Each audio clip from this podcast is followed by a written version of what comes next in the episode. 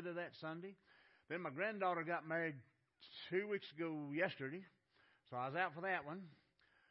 And it just seemed like a been, oh, last week, Brother Dennis wouldn't let me preach, and so just, uh, but anyway, so sit down and relax because it's going to be a while. No, I'm, I'm kidding. I'm kidding. Last week, of course, we had our weekend revival, and we saw some decisions made. And, of course, the next step of that is to come and follow in baptism. A very important step. Uh, I know there were some other decisions that need to be made, and so that, that was done, but today we're going to talk about what baptism is. Now, we're Baptist, so we believe in baptism. But it's, if you will, get your Bibles and turn with me to Matthew chapter 3, verses 11 through 17. I'm going to ask you would to stand with me as we honor the reading of God's Word. It begins in verse 11 of chapter, Matthew chapter 3, and it says, I indeed baptize you with water unto repentance. But he who is coming after me is mightier than I, whose sandals I am not worthy to carry. He will baptize you with the Holy Spirit and with fire. His winnowing fan is in his hand, and he will thoroughly clean out his threshing floor and gather his wheat into the barn.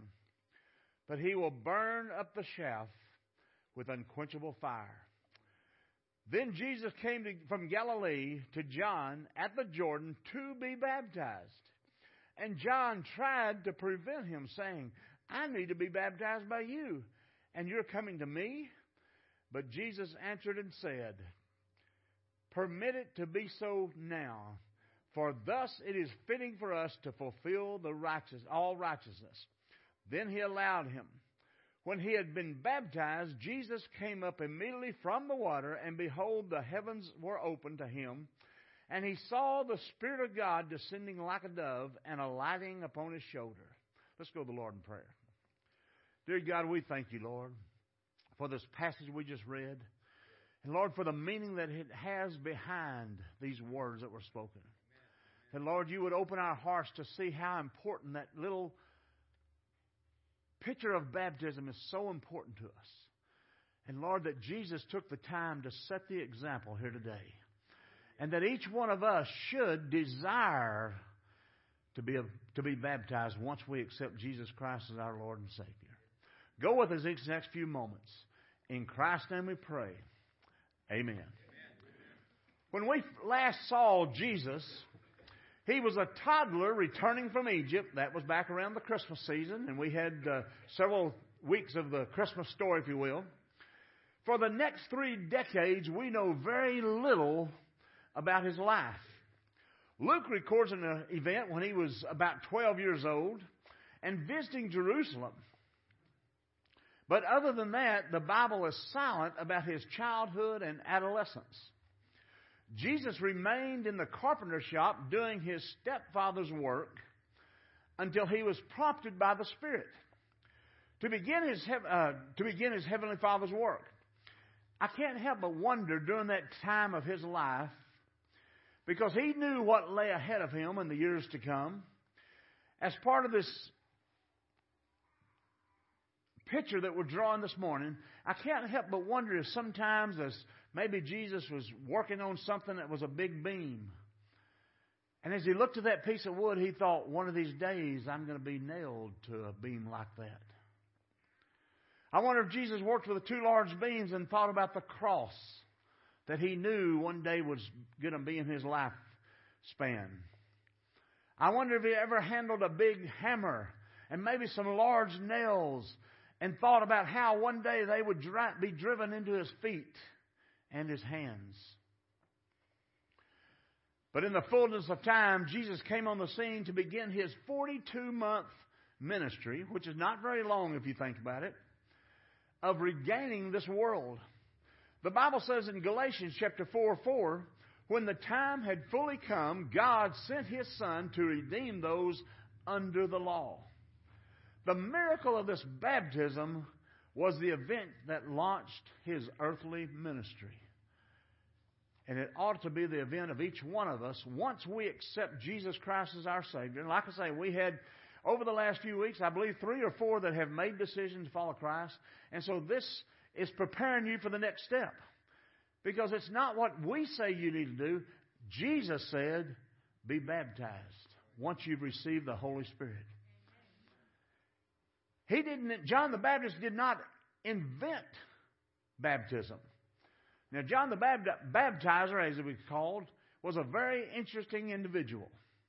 Probably we would not want him in our church, to be honest with you. He'd have us all at the altar every day. But it's, he was a very unique individual, an interesting character. John called upon everyone to repent and then to be baptized. John 3.23. John tells us, John, uh, uh, John 3.23 tells us that John was baptizing in a place where there was plenty of water. He wasn't pouring. He wasn't sprinkling. He was taking a dam. In fact, if you look at the word itself, it literally means to dunk under. And that's where we get the word from. He would have only needed a trickle if all he needed to do was sprinkle. And I'm not criticizing our neighbors that do the uh, sprinkling and so forth, so don't misunderstand. But I want you to see what God's Word says about it. Because that makes all the difference in the world. After Jesus was baptized, a miracle took place. The Holy Spirit became visible upon Jesus in the form of a dove floating down, fluttering down as a dove does at starting to land and landed upon Jesus' shoulder, indicating something very important. We just read it. This is my beloved son, son my, this is my beloved son, in whom I am well pleased. The voice of God spoke to these people that were gathered that day. I don't know how many it was. It may have been a hundred. It may have been a thousand. We don't know. But what I want you to understand is that when this picture took place, when Jesus was physically baptized, just like most of you have been, raised above the water, God sent a sign representing the Holy Spirit that landed upon his shoulder. And the words were spoken This is my beloved Son, in whom I am well pleased. What a miracle. I want us to examine Jesus' baptism, and I think we'll see four important messages that God has for us today. Number one, God's message to everyone. Turn from your sins and follow Jesus. Jesus' example in baptism. Jesus had no need to turn from his son, sins because he didn't have any sins. Why did he need to do that? He was being baptized for righteousness' sake. That just meant it was the right thing for him to do so. In other words, he was setting an example for each one of us. And I believe with all of my heart that once you accept Jesus Christ, the next step is baptism. Well, what does it do for me? It doesn't do a thing except obedience to Jesus Christ. That's what it is. That water doesn't make any difference in you. It doesn't matter how many times you get dunked. It ought to take only one time because that's the one that counts. If you've truly been saved, you will desire to be baptized. I remember over the years, I've had several people that they came down forward, they accepted Christ as their Savior, they were crying, they were praying the prayer, everything needs to be done. But then they never followed through on baptism.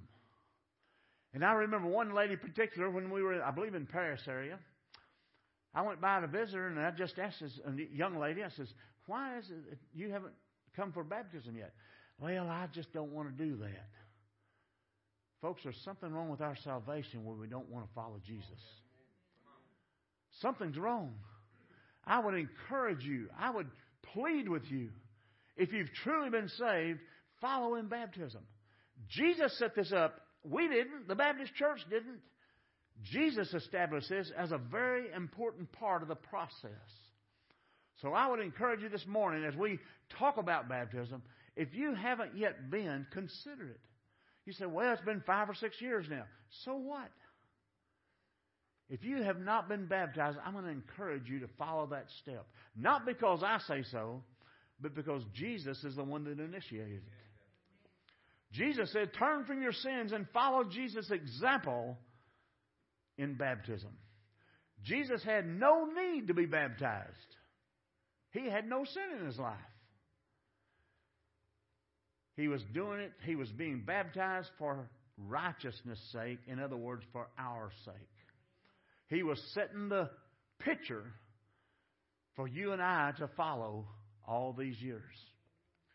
That just meant it was the right thing for him to do. Set an example for us. On the day of Pentecost, Simon Peter preached a powerful message about Jesus being the only way to heaven. Now I know today people says, "Oh no, Jesus is not the only way." There are many ways. There's a good Greek word for that. It's called baloney. That's what that is. Don't listen to that. Jesus, on the day of Pentecost, Simon Peter preached a powerful message about Jesus being the only way to heaven. At the end of the message, people ask him, What shall we do now? They had already accepted Jesus. Here's what Peter's reply is found in Acts chapter 2, verse 38. His words still apply to each one of us today. He said, Repent and be baptized every one of you in the name of Jesus Christ for the forgiveness of sins, and you will receive the gift of the Holy Spirit. That's a reason to do it right there. And the Bible says on that day, more than 3,000 people turned from their sins and were baptized. Can you imagine that in our church? I mean, we'd have a waiting line out to the street. Maybe longer than that. I don't know. But it's Jesus tells us the first thing you need to do after you receive Christ as your personal Savior is follow in baptism. And I believe that's a very important thing to do. The correct, sen- uh, the correct sequence, I start to say sentence, the correct sequence is to first repent, place your faith in Jesus, and then be baptized. I do not understand how anybody that accepts Jesus in a true fashion and really knows that Jesus is my heart today would not want to do what Jesus told us to do. Did you realize baptism is the first chance you get to obey Jesus after you become saved? That's important. That's very important. But yet we have Baptist people all over that have never followed in baptism probably sit in this room. I don't know. I'm not going to call your names out or anything else. I don't know who it is. But I would safely say somebody has never done that. It's not my desire to criticize other Christian denominations or groups and so forth. But if you are baptized as an infant, your baptism is out of sequence. Let me show you how. Number one, it wasn't your fault because you didn't have a choice in the matter. But the Bible teaches baptism is only for those who are old enough to understand that they are sinners and need a Savior. As an infant, you can't know that. It's not possible. Writing about this, Ray Stedman, one of my favorite Christian authors, here's what he says I will barely touch on the problem of infant baptism because I do not think you can find a single verse in the New Testament which even suggests that it's proper. Baptism is an expression of faith by the individual. It cannot, therefore, be practiced by an infant who is incapable of expressing any faith of his own. Only the baptism of believers is authorized in the Bible.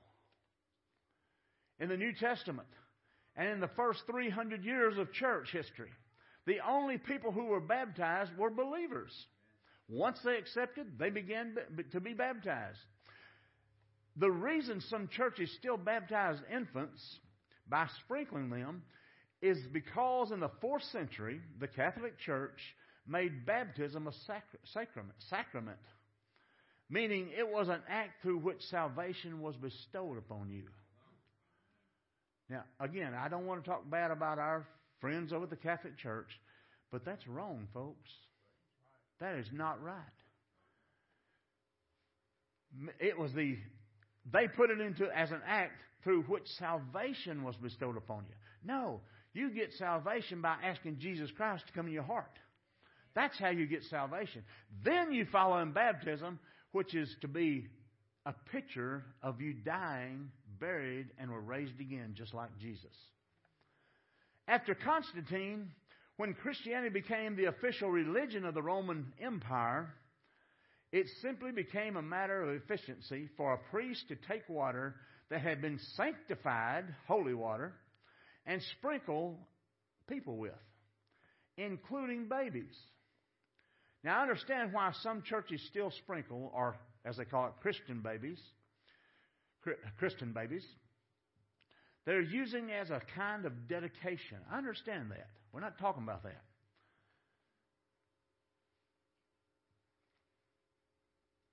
Of a child of God.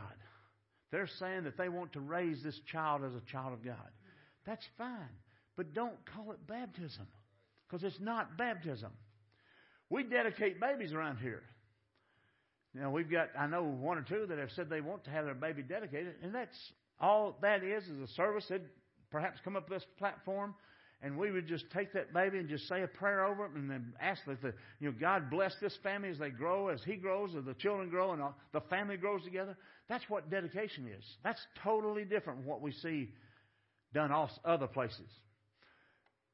We call that family dedication, parent commitment, if you will. The second important element of baptism is the meaning of what baptism is. Baptism, listen closely, Baptist, baptism does not save you. Baptism does not save you. It has to be a personal relationship when you come of your own will and ask Jesus Christ into your heart. Now, the next step is baptism. And he's telling us in this passage here that we just read that each one of us, once we have been saved, not to save us, but once we have been saved, that we need to follow in baptism. That's Jesus' command to each one of us.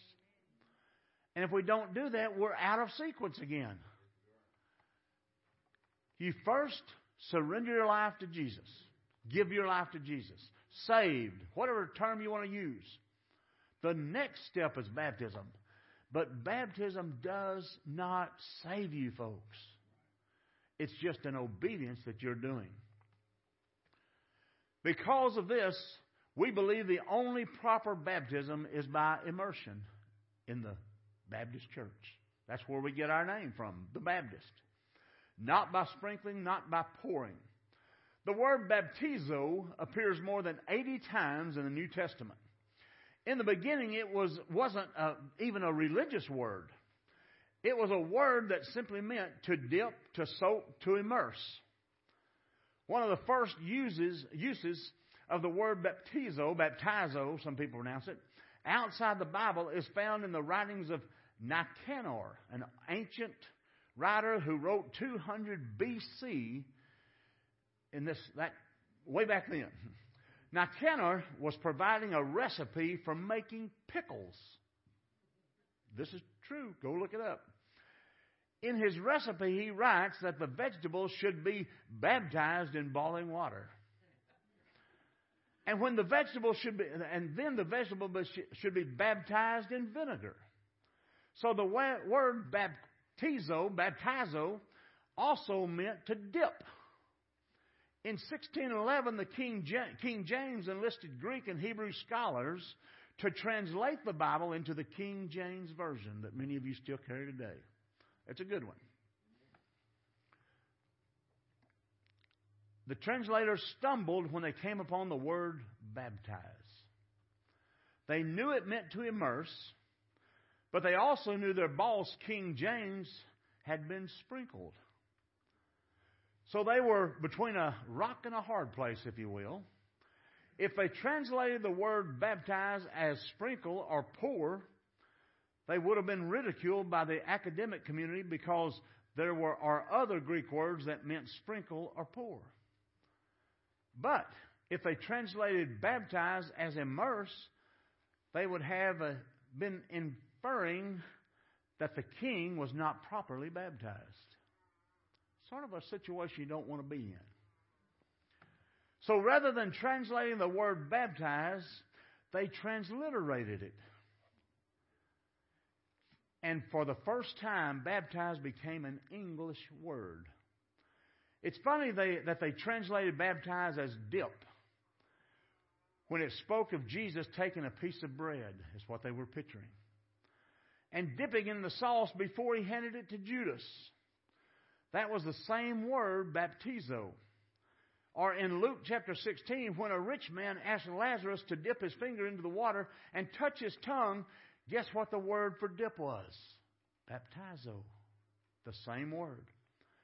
Actually, I'm okay with that, with the translators of the King, King James Version transla- translating baptize as dip. I like the word. Baptist. Baptize. Just think about it. If they had corrected the word, uh, translated correctly, we might be called Robertson Avenue Dipper Church. That's what they said. And we would be, we'd be the big dippers. And there would be some little dippers all around us. when you go under the water, it's a picture of a burial. The old you before you trusted Christ is dead and buried.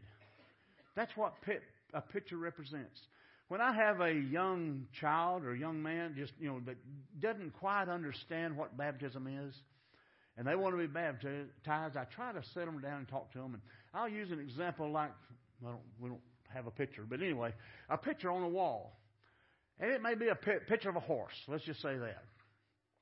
And I'll ask this young man. Now, some kids, five and six years old, understand exactly what you're doing.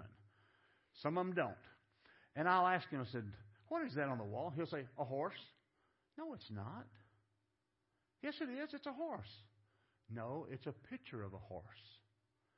And that's exactly what Jesus is saying to us.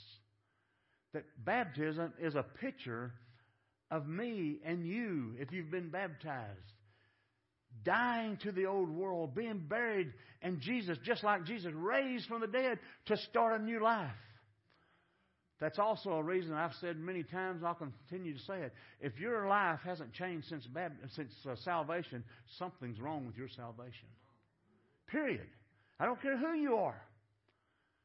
When you get saved, if you really get saved in the truest form, your life is going to change. It may not change that day, but you're going to want to stop going to some of the places you used to go, talking the way you used to talk, doing the things you used to talk, whatever it may be.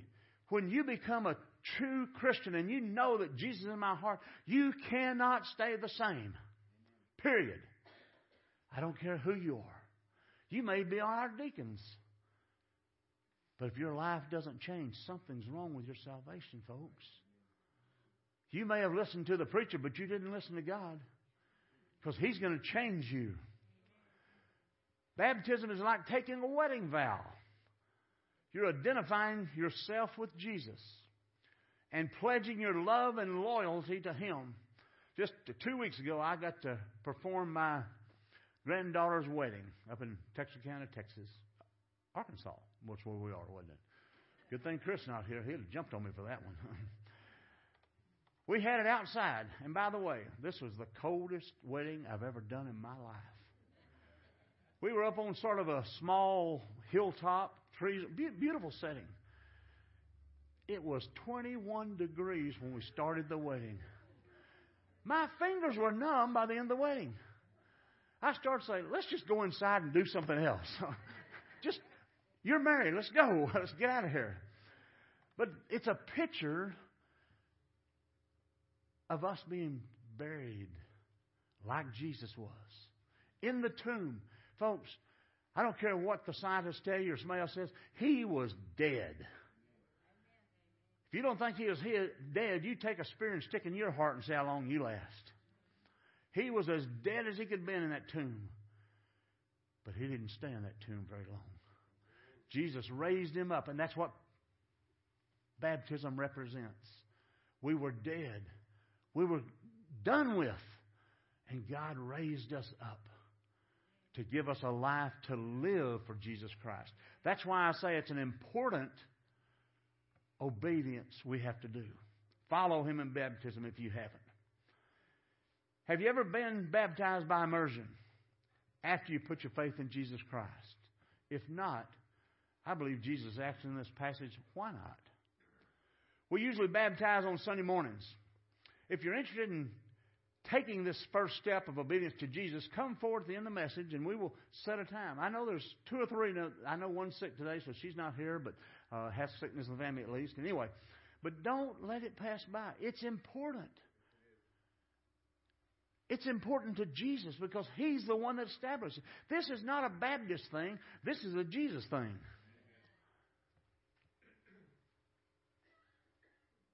The next thing we see God's message to the believer. Crown Jesus as your Lord so he can baptize, immerse you in the Holy Spirit. Now, you know, we Baptists don't like to talk about the Holy Spirit too much. We always think if we talk about the Holy Spirit, then somebody's going to get up and do something weird. Folks, if we didn't do something in the Holy Spirit, we wouldn't be here. The Holy Spirit guides us and directs us.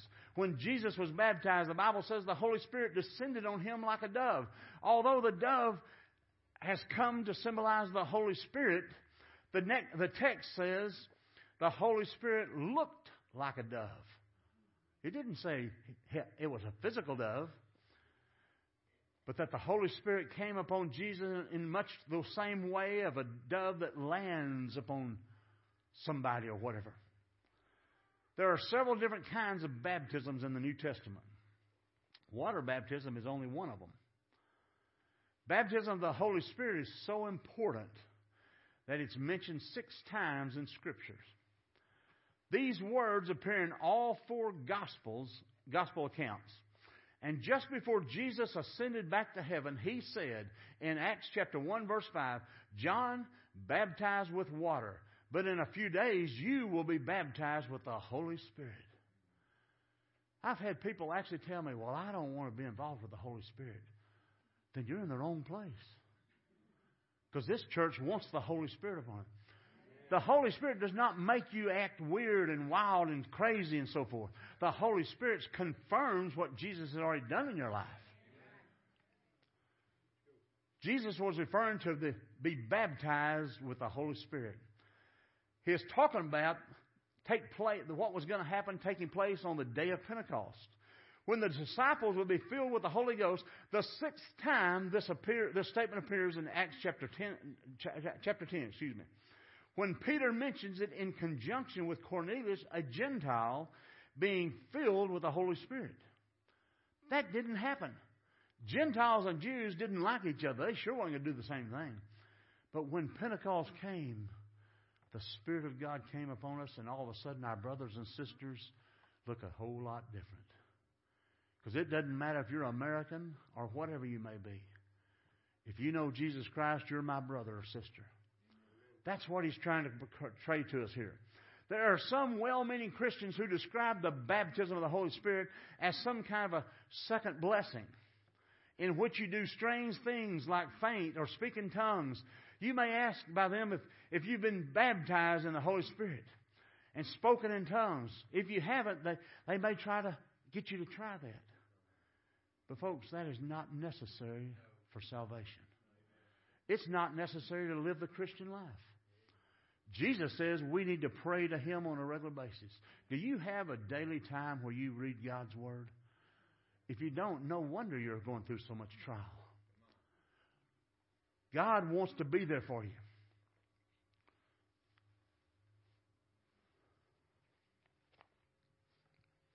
I strongly believe in baptism in the Holy Spirit, as you can tell. I believe it's the same as being filled with the Holy Spirit. But the Bible makes it clear that all believers will not speak in tongues. The initial filling of the Holy Spirit may be called the baptism in the Holy Spirit but we're commanded to continually be filled with the Holy Spirit. So you can, I guess we've got leaks because we must run out. And we have to be filled again. That's not what he's saying. He's telling us to be filled with the Holy Spirit constantly. To learn to live in God's ways. The filling of the Holy Spirit is not for our enjoyment, it's for God's employment. To be filled or be baptized by the Holy Spirit means you're totally immersed in the life of God. You're growing in it. You're learning more and more every day. I don't care if you've been here 50 years. You can learn daily more about God if you allow Him to. The Bible calls them carnal Christians. A carnal Christian is saved, but they're not experiencing the joy of, and victory of the Christian life. And let me say, we've got those people in our church too. I'm not going to call any names. Don't worry, because I don't know your. I don't know the name to call you, but I don't know which ones it is. But the Bible tells us that we need to stay filled with the Holy Spirit. And yes, when you let it leak out, you're going to be in trouble for a while. But understand, all we have to do is go back to God and say, Lord, refill me. Fill it. Now, the original filling is there, but we let it, and the only word I can describe is let it leak out a little bit. We start turning back to things we used to do, places we used to go, the way we used to talk. And that's when we lose the power of the Holy Spirit. It's like a carnal Christian has taken a glass of living water, has splashed it on them. They have just enough of Jesus to save them, but not really bless them. But a Christian who is baptized in the Holy Spirit has jumped headfirst into the swimming pool filled with the living water. And their entire being is surrounded, covered, supported in the life of Jesus Christ. To be baptized in the Holy Spirit is the same thing as being baptized into Christ. Because Jesus and the Holy Spirit are completely identical. Look at these three verses that speak of being baptized in the Holy Spirit. Romans 6 3. Do you know that all of us who were baptized into Christ Jesus were baptized into his death? 1 Corinthians twelve thirteen. For we were all baptized by one Spirit into one body.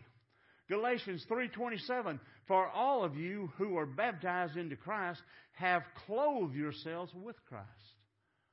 You see when we don't continue that filling if you will, that's because we've walked away. And yes, it happens to most of us in the course of time. That doesn't mean you turn your back on the church. That doesn't mean you turn your back on God. That just means you quit doing the things you used to do to keep you where you're at. Crowning Jesus as your Lord and being baptized in the Holy Spirit are two sides of the same coin. Now, Christians quibble about whether the baptism, baptism in the Holy Spirit happens simultaneously when you're saved or if it's a subsequent experience. I don't think we can put God in a box like that. I think that we don't we, we can't put him in a box. And so in Acts chapter 8, chapter 9, and chapter 10, there are three separate conversion stories. Wait a minute, I thought it was all converted the same way. Stay with me. There are three separate conversion stories in Acts chapter 8, chapter 9, and chapter 10. And they're all in different sequence of events. So forget the argument over when it happens as much more important as that it has happened. That you've been baptized in the Holy Spirit. Most of us have heard of D.L. Moody, Dwight L. Moody, the great evangelist from the 19th century. Let me share a little bit about him. He's one of my favorite characters to read about. But Moody was uneducated shoe salesman who never was ordained nor attended seminary of any kind, but he shook two continents for Christ. Today, the Moody Bible Institute and Moody College still carry on his legacy today. What was the secrets of Moody's power? He had been baptized in the Holy Spirit at his funeral, Moody's assistant, R.A. Torrey, spoke of how early in his ministry, Moody's attempts to do evangelistic work were futile and failures. But there were two ladies who often said, Mr. Moody, we're praying for you. Moody was a little upset with them and asked, Why don't you pray for the unsaved? They would sweetly reply, we are praying that you will receive the power of the Holy Spirit. After several encounters with these two women, Moody asked them what they meant, and they explained that he needed the baptism of the Holy Spirit to be effective. That's when Moody asked the women to pray with him. Nothing happened that day. But several days later, as he was preparing to make a, his trip to preach in London, Moody described what happened. Here's his words I was walking up Wall Street in New York, and in the midst of the hustle and hurry of the city, their prayer was answered. The power of God fell on me, and I had to hurry off to a friend and ask for a room by myself. In that room, I stayed alone for hours, and the Holy Spirit came upon me, filling my soul with such joy that I had to ask God to stop. It's too much. I can't handle it. Lest I die on the spot from the very joy. Moody left that place with God's power on him, and when he got to London, hundreds were added to the churches.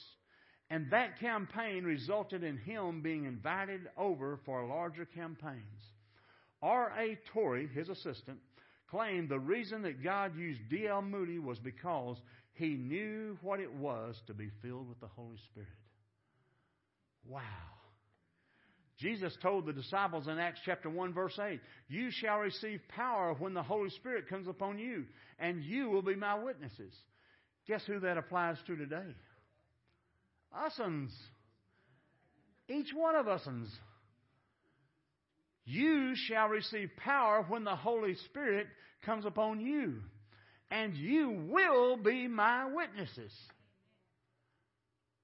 Have a Baptist say amen. All right. I heard one or two. I'm kidding you. Can you honestly say the supernatural power of the Holy Spirit is upon your life right now? Can you say that? That only happens when you allow the Holy Spirit to fill you and empower you. And lastly, God's message to the church. Introduce people to Jesus, baptize them, teach them to be his disciples. Here's the message to everyone repent and follow Jesus' example of water baptism. There's a message to in, individuals to be baptized in the Holy Spirit. But there's also a message to the church. The last words Jesus spoke to his disciples are called the Great Commission. I probably don't even need to tell you where to look it up because you can look it up without it. Or you know it by heart, probably. But it's found in Matthew 8, uh, Matthew 28, 19 and 20. Here's the words. Therefore, go and make disciples of all nations, baptizing them in the name of the Father and of the Son and of the Holy Spirit, teaching them to obey everything I have commanded you. Folks, as a church, that is our marching orders. It doesn't change for anybody. Well, I just don't like to do that. It doesn't matter. God said, do this. Jesus considered baptism such of an important act of faith and obedience that he made it part of his command to the church. The church, folks. There are many things that a church can do, but nothing is more important than seeing people come to know Jesus Christ. Nothing. It doesn't matter how big this building grows. It doesn't matter how many times we redo the parking lot. That matters nothing compared to winning souls to Christ. I've personally made a commitment. My New Year's resolution, I guess you could say. We need to reach out to more people in our community. Jesus said there is joy in the presence of the angels over one person who repents. That's why baptism is a celebration in our church. Whenever somebody is baptized, we should applaud and praise God because we are obeying the Lord's command. And when a person becomes a Christian, walks this aisle, commits their life to Jesus, my Bible tells me that the angels are having a party, celebrating it. Jesus commanded us to baptize all nations. The word for nations is a word that means people groups. It doesn't say just this people or that people, it says all people. We practice and support global missions because we believe God wants every person to be saved. How are we doing this as a church? and as a denomination of baptizing new converts, you may be surprised to learn some baptism statistics. Now, I had to go back a little bit to get some of these. In 2011, our Southern Baptist missionaries were responsible for baptizing 609,968 converts. We support that every, every month by part of our offerings going to support missions. That factors out to 120 baptisms for every full time missionary. We baptize many more people overseas than in the U.S. Because the total baptisms in the Southern Baptist Convention churches in the U.S. is 345,941. Still a good number, but not near where it needs to be. So, what those statistics tell me is we, as American Christians, don't care about the ones outside of this church. We're baptizing people in our churches, but we're not reaching out to the people outside. Here at Robertson Avenue, we've seen a good number of baptisms over the years. We've seen quite a few people baptized. And I believe we really should be baptizing many more each year. We have all kinds of ministries and activities, but we must never forget the main call of Christ. As you've heard before, the main thing is to keep the main thing the main thing. And that's reaching outside this walls and talking to people. Let's close there tonight, uh, tonight this morning. Let's just think for a moment. Are you where you need to be? First of all, have you ever accepted Jesus Christ as your Lord and Savior in a real way? Not just say the words, I'm talking about have you ever accepted them? If you have, have you ever followed through on believer's baptism? There may be people who've been a part of this church for 25 years that have never followed through. I've seen it happen before. I'm not trying to scare you or anything else. Not going to call your name or nothing whatsoever. But folks, this isn't about what I think. This is about what God knows about you. Does He know that you are a true Christian? Have you followed His command? Are you living the Christian life today in a way you've never lived it? In just a moment, we're going to stand to our feet. If you're not there, I would invite you. Our deacons will be on the sides of the church and they'll be glad to talk to you. Whatever need you may have. Don't leave this building without Jesus. Every day of this week, there are people that killed on the highways around central Texas.